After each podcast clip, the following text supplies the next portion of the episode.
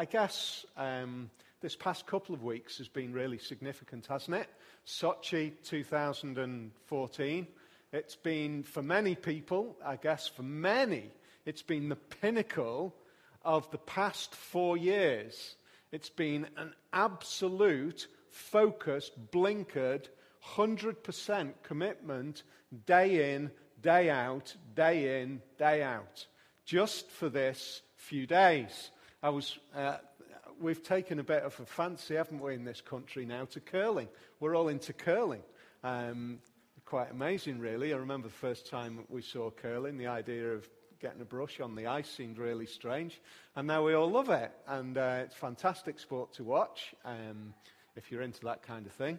And uh, curling. But listening to the girls who were uh, successful medalists talking about the past few years as curlers um, through the uh, off season. I don't know what the off season is for curling. Is it? I don't know. Is it when there's no ice? Don't know. Whatever it is. Through the off season, in the gym, twice a day twice a day in the gym for curling. And I thought, wow, that's, that is just an amazing commitment, isn't it? The end result of it is that um, there is huge recognition. And that seems important to us as human beings, doesn't it? To be recognized, to be valued, to be respected, whatever it might be. It's an interesting idea, isn't it? We value it hugely. We also love the idea of being successful over and above others. We have that written into us in some way. It's interesting that the Bible, um, on a number of occasions, uses metaphors, Paul uses metaphors, um, which are descriptive of the Christian walk as being like an athlete, being like an athlete who's competing, who is absolutely committed to the idea of competing in this race. But you ask yourself, well, Paul, okay, committed to what? How should we live? What kind of commitment should we give to the life that we live? This message that Jesus preached was his starter, really, of explanation. It's an explanation of a radically different way of living. It's not, the Christian faith isn't something, if you've, if you've got this in mind, it isn't something which happens for a couple of hours on a Sunday afternoon. Uh, just like curling isn't something that happens for an hour and a half on the ice, uh, however many matches they play during the Olympics. Curling is actually Years and years and years of commitment, years and years of living it out. The Christian faith is exactly that. That's the picture that Paul uses. It is about living out day by day, it is about a life which is lived walking in faithfulness to God. And Jesus comes along and that really is his explanation in the very first message that Matthew puts to, in, the, in his account of the life of Jesus. As he explains, you've looked in the past at standards of living and you've created for yourselves sets of rules. Your religious elite, the Pharisees, have created these sets of rules as they've studied and worked through the, uh, the uh, Old Testament, the message of God to his people. They've created these sets of rules and they've made those sets of rules, if you like, uh, tick boxes outside of your personal heart experience. So if you do this, if you do that, if you do this, if you do that, then you're okay. And Jesus came along, and essentially what this is saying is it is not about a set of tick boxes outside, it is about my heart commitment to a pattern of living. It's a way of life. It is so written into me that it's not out there, it's in here. It's my heart change. That means, that means that it is, in one sense, a massive commitment, a day to day life commitment, but it is not equally a pass or fail. because the The, the, the victory, the success, the pass fail has already been worked out in Jesus. So it's, it's actually not about ticking those boxes, it's about living this out. Now, what we find is that as God works in us little by little, as the Holy Spirit deals with us little by little, we change. We are reshaped. We, we are different to what we once were. And there are some people whose Christian walk, they come to faith in Jesus, and it's like they are on um, a Holy Spirit empowered, jet propelled journey through life. Their life changes so radically, and everybody around them can see it. it it's, it's completely transformed, and their journey is stratospheric. And there are others of us who come to faith, and our journey is bumbling along the bottom. We're kind of just, we're fighting day by day. Now, the reality is that those who seem to be on this, a bit like the Apostle Paul, on this stratospheric journey, they actually feel as though they're bumbling along the bottom. They feel as though they're a messed up wreck. Uh, and then there's others of us who know that we're messed up wrecks and we feel it day by day. But you know, the reality is, and I want to encourage you with this as we start on this, uh, this um, particular section this evening want to encourage you that if you are day by day putting your faith in Jesus' success and struggling day by day and recognizing that you're bumbling along the bottom, the reality is that you are progressing, that you are walking day by day the walk of life. Because you know, and I know, when we are walking in that way, it is not our ability to do it, is it? We know we're struggling. We know we're bumbling along. And the reality is, we know that it is God who's working in us. I want to encourage you as we kick this off. So we come to this um, beginning of chapter 6. Jesus has in chapter 5 been speaking primarily about relationships. And now there's a bit of a shift. There's a turn that goes on where he starts to talk about charitable giving. These first four verses of chapter 6. Just a quick, um, for those of you who aren't aware of this, this might be, in fact, this is really essential. What, what have we got here? If you read Matthew chapter 5, 6, and 7 as a sermon of Jesus, you'd probably get through it in about 20, 25 minutes. You, you, could, you could read it through, 20 minutes maybe. Jesus is inevitably talking far more than that. What Matthew is doing is he's taking notes of what was being said essentially and he's gathering it together, and by God's Holy Spirit, he constructs uh, what, the, if you like, the journey of this message that Jesus has given. And it's a continuous process. Jesus did not say, right, we're going to stop for the interval now at the end of chapter 5 and say, let's just pause for a minute uh, and then we'll move on to chapter 6. There were no chapters, there were no verses in Jesus' message. It's not how he structured it. In fact, chapters first came in, Archbishop uh, Stephen Langton in the 13th century put chapters in place. It's great, chapters, because it allows us to all be on the same page. Before you could project it, and you know we, we're all there, we we're absolutely in the same place. We've got to be, because it's up on the screen. Before that, chapters in books and pages allow us to make sure that we're all orientated together. And yet, there are occasions when the chapter breaks can be quite unhelpful because they allow us to think that there is a disconnection. There's a disconnection in our thinking as we read.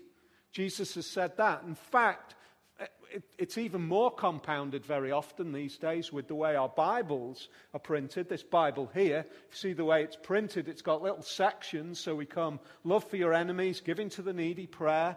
It's as though it's even more sectioned up, disconnected almost the idea that what Jesus is saying is in little pockets uh, and they're not related to each other, but they are. And look at the what Jesus is saying.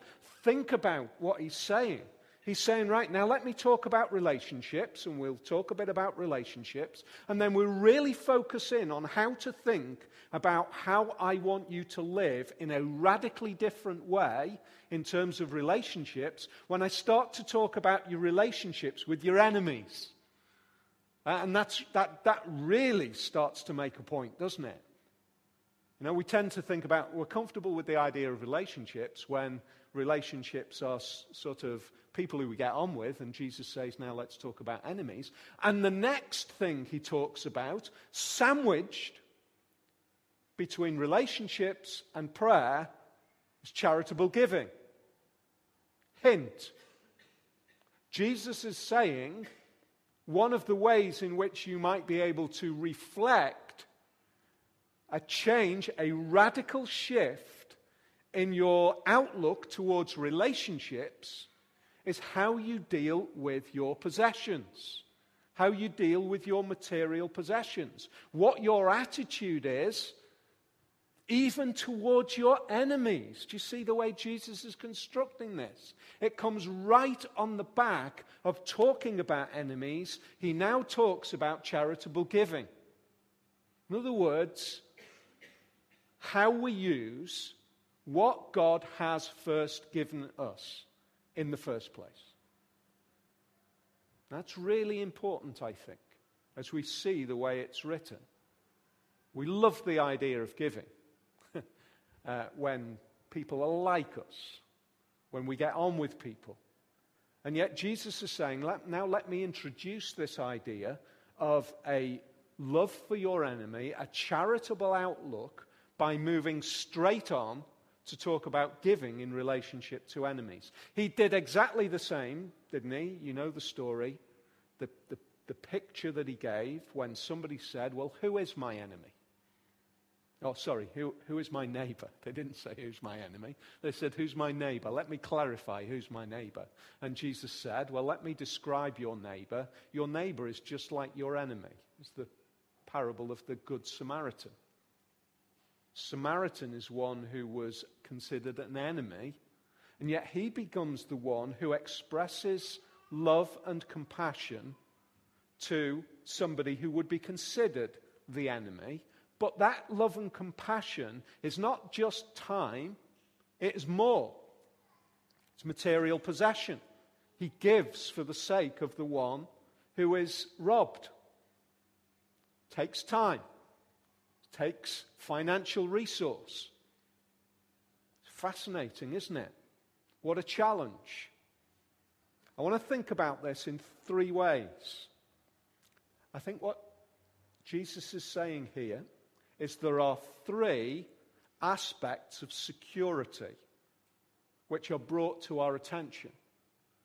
There is the security of possessions, the security of recognition, and security in God. We're going to work through each one of them. First, we come to the beginning of verse 1 material security, possessions. Be careful not to practice your righteousness in front of others to be seen by them. If you do, you will have no reward from your Father in heaven. So when you give to the needy, I'm going to stop there, even though it's a comma, I'm going to stop. Because Jesus, in that sentence, is creating a connection. He's saying, practice your righteousness. How do you practice your righteousness? At the end of the phrase, by giving to the needy. You see that? He's saying one of the ways that you practice your righteousness is by giving to the needy.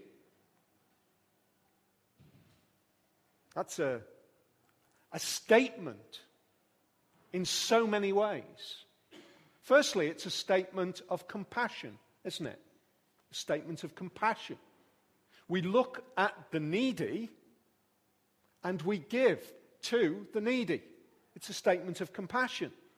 But at the same time, it's a statement of my attitude towards that which I consider to be a security for me we live in a world, don't we, which is wrapped up, more, probably more than ever, I, w- I would suggest, with the idea that material possessions in all sorts of different ways are our security. Now, if I'm going to take some of my security and I am going to give it, in the flow of what Jesus is saying, to the needy who might also be my enemy, that's what Jesus is saying, isn't he? He's saying, I might give some of my possession, my possession, my material security is weakened as a result of strengthening the needy. Our world, for many people, and for many of us here this afternoon, finds that a huge challenge. A huge challenge. Because we live in a world and we, we, we spend so much of our time, so much of our thinking, so much of our attitude working out how to be secure in this world. And we wrap that up by believing and shaping and creating in our approach and in our attitude that security is wrapped up in what I, in all sorts of different ways, have.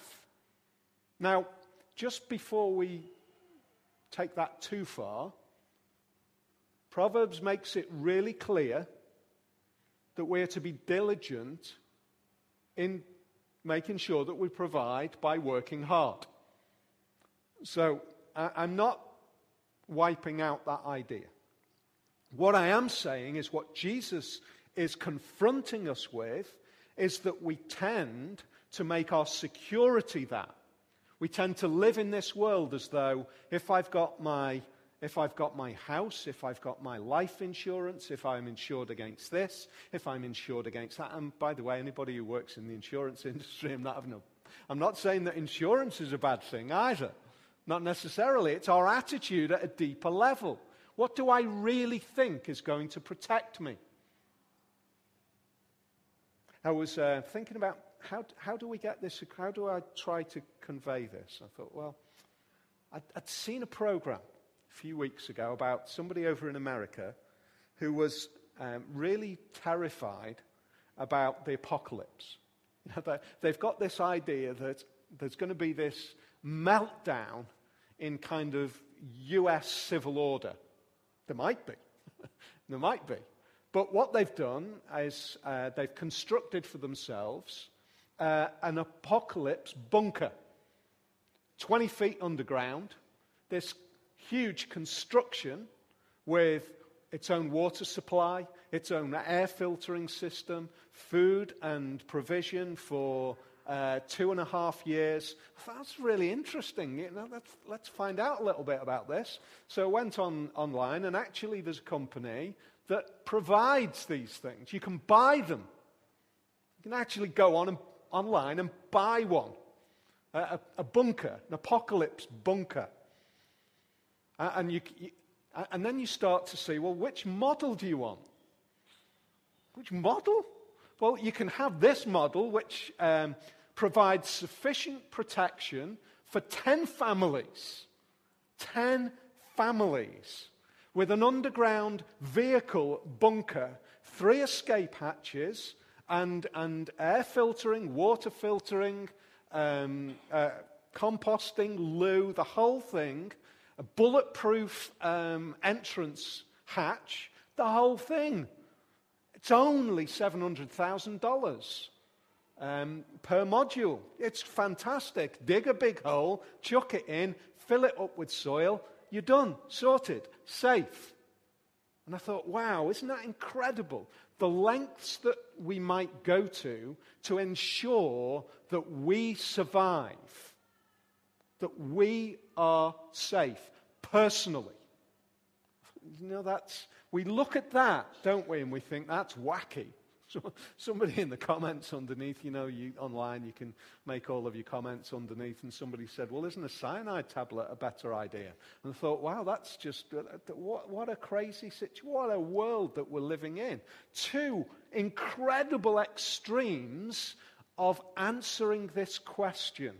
How might I personally cope with the crisis of apocalyptic proportion. One says, find a way to personally survive. One says, personally get out of it in a moment. Isn't it fascinating? Possessions are security. We think about that. Now, let me just suggest to you all that is, is a very tangible, a very physical form of insurance. That's all it is. Just, we can point at that, we can touch it, we can feel it. It's just a form of insurance. It's a form of saying, I am going to hold on to this world and this life with the tightest of grips, and I will not let it go, and I will do absolutely everything in my power to make sure that everybody who is associated with me, who I love, is equally protected. That's what it's saying. And Jesus comes along and essentially says this You are to consider, you are to think about your material possessions as that which is given for you to give charitably to those in need and strip yourself of your own personal securities, maybe. How can we do that? How can we think about that? How is that even logical? We'll come to that at the end. So that's the first thing. Jesus says, I consider, my Father in heaven considers that it is a righteous thing, it is a mark of goodness to be compassionate to those in need. That's the connection that we've made. So, he says, so when you give to the needy, do not announce it with trumpets as the hypocrites do in the synagogues and on the streets to be honored by others. Truly, I tell you, they have received their reward in full. So, if the first security is a security in possessions, What's this security? What's going on here? Most of the uh, commentators looking at this particular verse, it's pretty much uh, unanimous now that what Jesus is using here is uh, a picture, a picture of a pattern of life. Most, there's no, it would seem as though there's no uh, evidence of trumpets being blown in terms of giving. That's what many would say now. And yet it's still relevant what Jesus is saying. He's saying the attitude, the way that people live, is a bit like giving in a way which blows their own trumpet. That's where we get the phrase. He's just blowing his own trumpet. You know, it's that I'll give and I'll give and blow my own trumpet about the fact that I have given.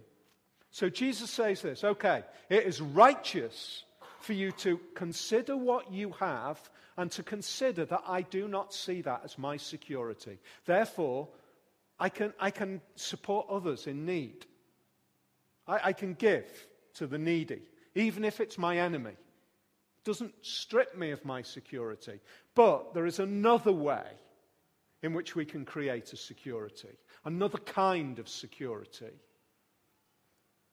A security which is rooted not in the security of possessions, which tends to be, if you like, an introverted way of thinking. We have a security rooted in what people think of me. In other words, what people consider my character to be. That's my security. It's a righteous thing to give. Absolutely. But it is also entirely possible for me to create another kind of security in that very compassion. So my compassion serves another purpose. It serves the purpose of securing and building and creating my reputation in front of other people. And the way that I do that is making sure that they know that I've given. I want people to know how kind, of, how kind I am, how compassionate I am, how good I am. And Jesus says, Don't do that. Don't live in a way which makes sure that everybody knows what a good person you are. Don't blow your own trumpet, just like the hypocrites. What Jesus is saying is essentially this. He, remember what the foundation of this whole journey that Jesus says? He says, For those of you who truly are following me, your righteousness needs to be greater than the Pharisees. So the Pharisees give. Oh, they give. No problem, they give. But their give, giving is self serving. It's self serving. It's designed to enhance their reputation. Now, in Roman times, there was a huge amount of charity that was going on. Huge amount of charity, but it was very, very specific charity. It was charity which was designed to make sure that I would be served. If you read uh, some of the, uh, the writing of the, of the time, what we find is this that very rich patrons would be very charitable, and they would be very uh, visibly charitable because that would do what? It would win favor with those who they were charitable towards, and they would get them on board, and that they would support them, and they, they, they would love them.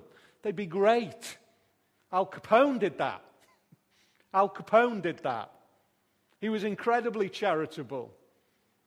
Not because he was a righteous man, because he was a bad man who gave so that he could get the minions on board to protect him and support his network against the authorities. So, charitable giving is not a mark necessarily of righteous goodness.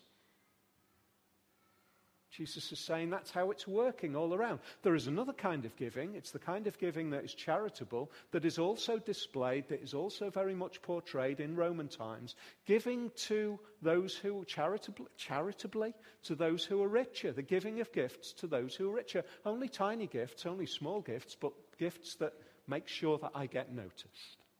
Make sure that I get noticed. So that when there's the next job coming up, then there's a possibility that I might be in there. Self serving. My character is what's at stake. And, and, you know, the reality is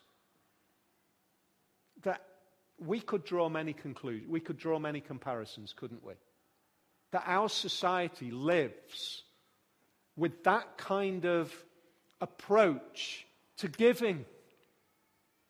That kind of huge displays of philanthropy, massive displays of goodness and kindness, and yet displays of goodness and kindness which are designed and constructed so that the very giver is seen and recognized and valued and loved. Why do we do that? Because our security is now constructed in what people think of me. It's a different kind of security, but it's still a security that is rooted in this world. It's rooted in what do you think of me? If I do this, do you think I'm a good person? Do you think I'm great? Do you think I'm kind? That's great. Well, if you, if you, if you all start to think I'm kind, then I feel safe. You know, the other suggestion that's made by this trumpet blowing is the idea that one of the ways that it becomes a good thing, or one of the reasons that it was done, was so that lots more people could get on board with the venture. You know, we'll make a big display of this particular case. And if we get everybody on board, and you kind of think, wow, that is so, so close to much of what we see. And, and isn't it a grey area? Doesn't it end up with us finding that we are in a place where even our good is tinged with unrighteousness? Even the good things that we do are marked with unrighteousness. Even the good things that we, we strive to display become very, the very sources of pride in our lives. Jesus says this When you give to the needy, Do not let your left hand know what your right hand is doing, so that your giving may be in secret. No recognition. Here's the question Is it secret? Is it secret? Well, it is in this world. But look at what he goes on to say. Then, your Father, that's a massive word that he uses there, describing God in heaven as Father. Your Father, the one who you are in relationship with through me, your Father who sees what is done in secret will reward you. So, the first security that we had was the security of keeping our possessions, which righteous giving subverts, erodes away that security. The second security is created in giving and making sure that everybody knows that I give. And giving in secret erodes away that security. And here's the third security the security of God knowing, the security of our Father in heaven knowing. Isn't that interesting?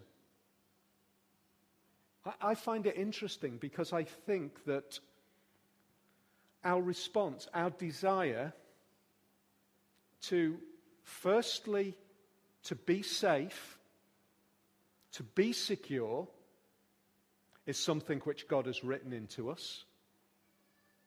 But physical, material wealth in this world will never provide that. And secondly, to be valued and to be loved is also written into us.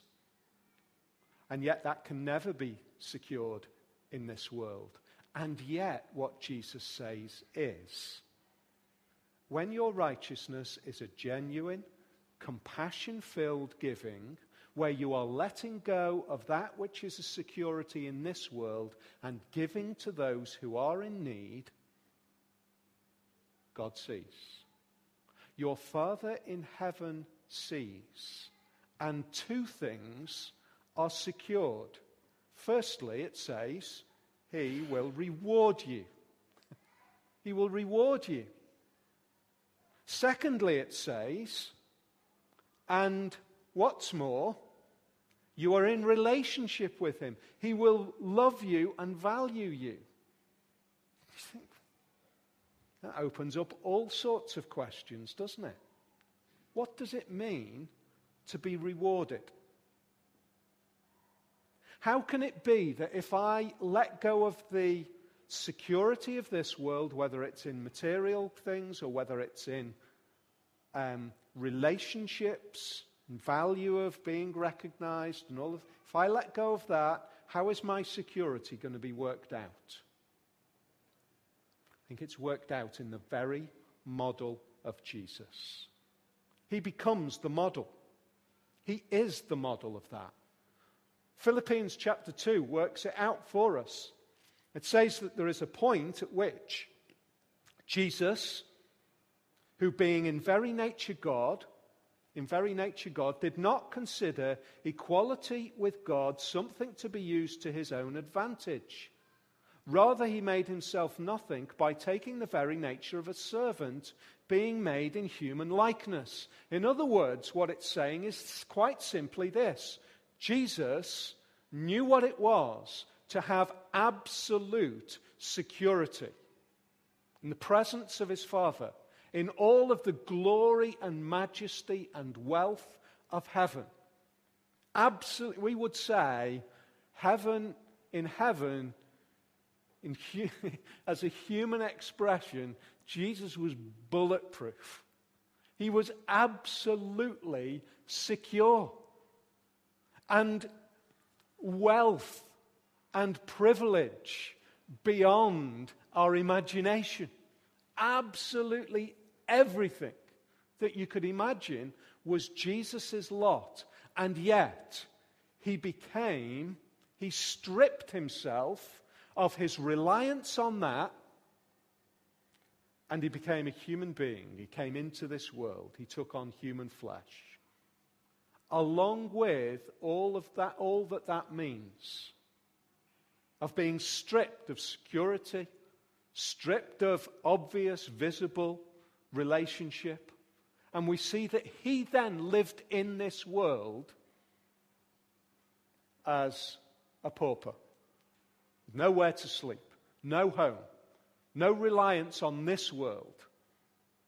Small group of friends, all of whom deserted him at the crucial time. All of whom deserted him. One who betrayed him, and all who deserted him. So Jesus becomes materially and relationally bankrupt in this world.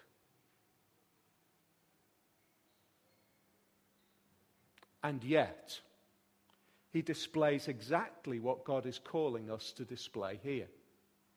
Because he doesn't rely on the material possession of this world, nor does he rely on the relational security of this world, because he has in view a greater security.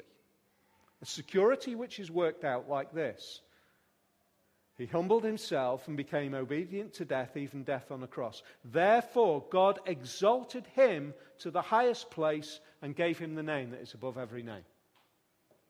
He re established that which he had, and more, if we see the way, the way the Bible explodes out the idea of Jesus in his heavenly place. He, he, he reestablishes and some that which he first let go of to enter into this world. He is the ultimate triumph. And it is in that righteousness that we are secure. It's in that righteousness. Having said that, as we said last week, even though our righteousness is in Him, even though our righteousness is secured in Him, this is also about laying out a pattern for living. And it's saying, okay, right now, how do I live in this world?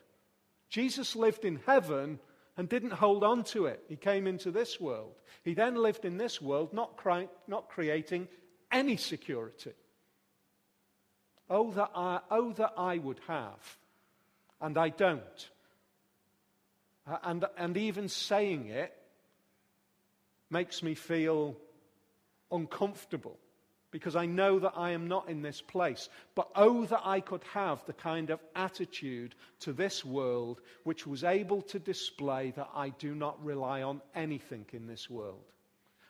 Material possessions, relationships in this world, they're, they're great, they're fantastic, but I do not rely on them one jot. They can be taken away in a moment. I wish that I could honestly say, I live like that. And I stand with Paul and say, the things that I would want to do, I, I find that I don't do. But I wish I did. I wish I was living in this world as though it was no security whatsoever, as though it was no security, as though it was no foundation, as though relationships in this world, as good as they are, are not securing. I wish I could live like that because my mind would be taking me to an absolute security. A security which is assured, living in this world now, knowing that my home is in heaven. Or in the new heaven and the new earth that God is going to establish.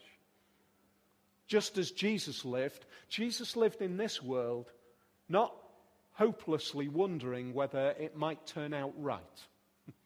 he lived in this world stripped of relationship, stripped of possession, because he knew. He knew that it was, his destiny was to return to the throne of heaven. He knew it. I wish that I could live knowing that my destiny is in the eternal security and relationship of heaven. Present with Jesus I wish I could live like that. And yet, even thinking about it might help me to take a few more steps towards living a bit more like that. Mightn't it? For all of us? Shouldn't it? For all of us? The more we dwell on that kind of way of living, that walk of life, if we think about that day in and day out, He's my security. He's achieved it, but I'm going to try and live like this. Because the reality is it can disappear like that. And it's gone. But my eternal home is never taken away. Battles for security. Where is our security?